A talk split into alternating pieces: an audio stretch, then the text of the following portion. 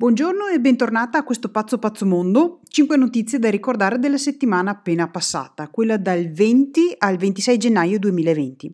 La prima notizia non può che essere il coronavirus che si sta diffondendo in Cina. Sappiamo che in Cina avevano già avuto inizio virus molto pericolosi e nella memoria collettiva riaffiora subito la SARS.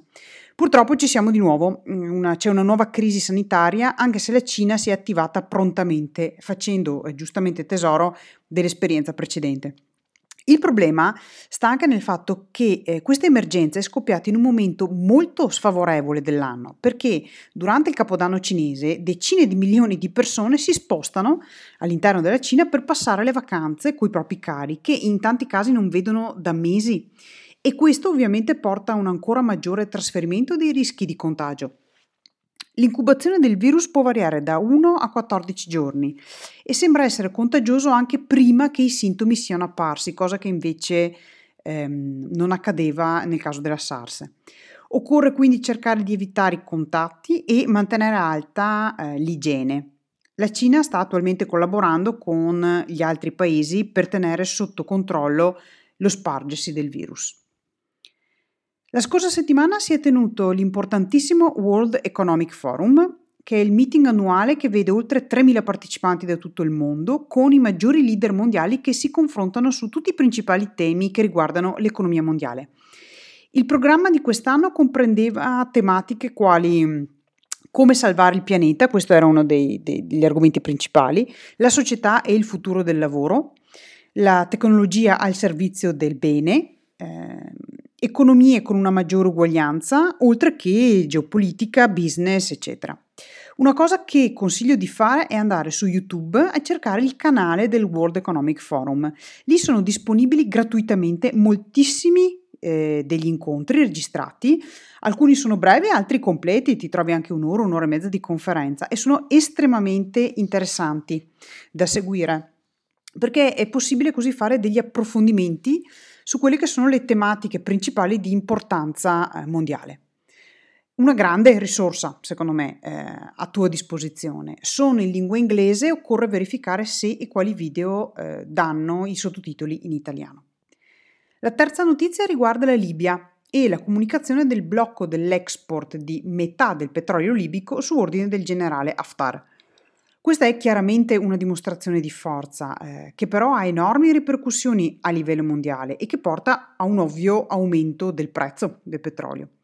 Tutto questo ruota intorno agli scontri che si stanno succedendo sempre più violenti in Libia e verso i quali sono concentrati gli sforzi dei paesi dell'Unione Europea ed extra Unione Europea per cercare di trovare una soluzione politica, quindi non militare.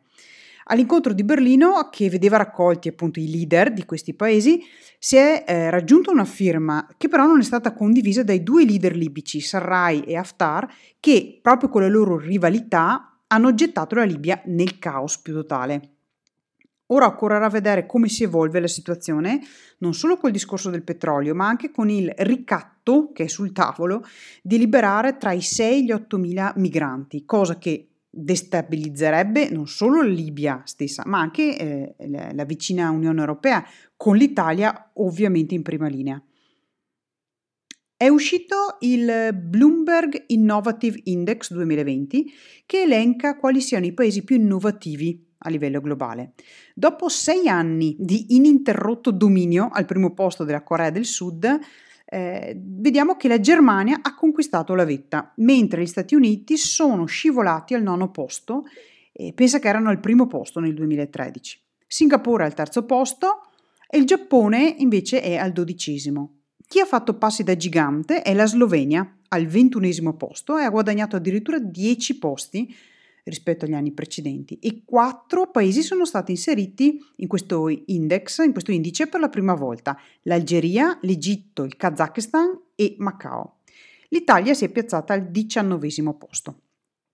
Ultima notizia è che l'agenzia di rating Moody's, e se ti ricordi abbiamo parlato di queste e delle altre agenzie in una puntata di Next Generation, che è la rubrica in cui affronto un concetto di economia e finanza alla volta, Moody's, dicevo, ha abbassato il rating di Hong Kong da AA2 a AA3.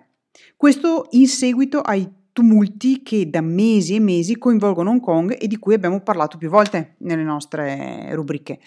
Moody's ha tagliato il rating eh, affermando di aver cambiato la sua precedente opinione sulla forza sia delle istituzioni che del governo di Hong Kong, quindi la sua fiducia nella forza delle istituzioni di Hong Kong eh, è andata scemando. L'outlook è passato comunque da negativo a stabile, il che è almeno un, un segno positivo. L'economia di Hong Kong sta risentendo moltissimo dei tumulti che sono partiti in relazione ai diritti dei cittadini, portati avanti soprattutto dagli studenti di Hong Kong, se ricordi. Il bonus positività di questa settimana riguarda la notizia della scoperta da parte di ricercatori di una potente combinazione di due trattamenti attualmente sperimentali e questa combinazione mostra di poter invertire i segni cellulari e molecolari della osteoartrite nei ratti, ma non solo, anche in cellule umane isolate di cartilagine.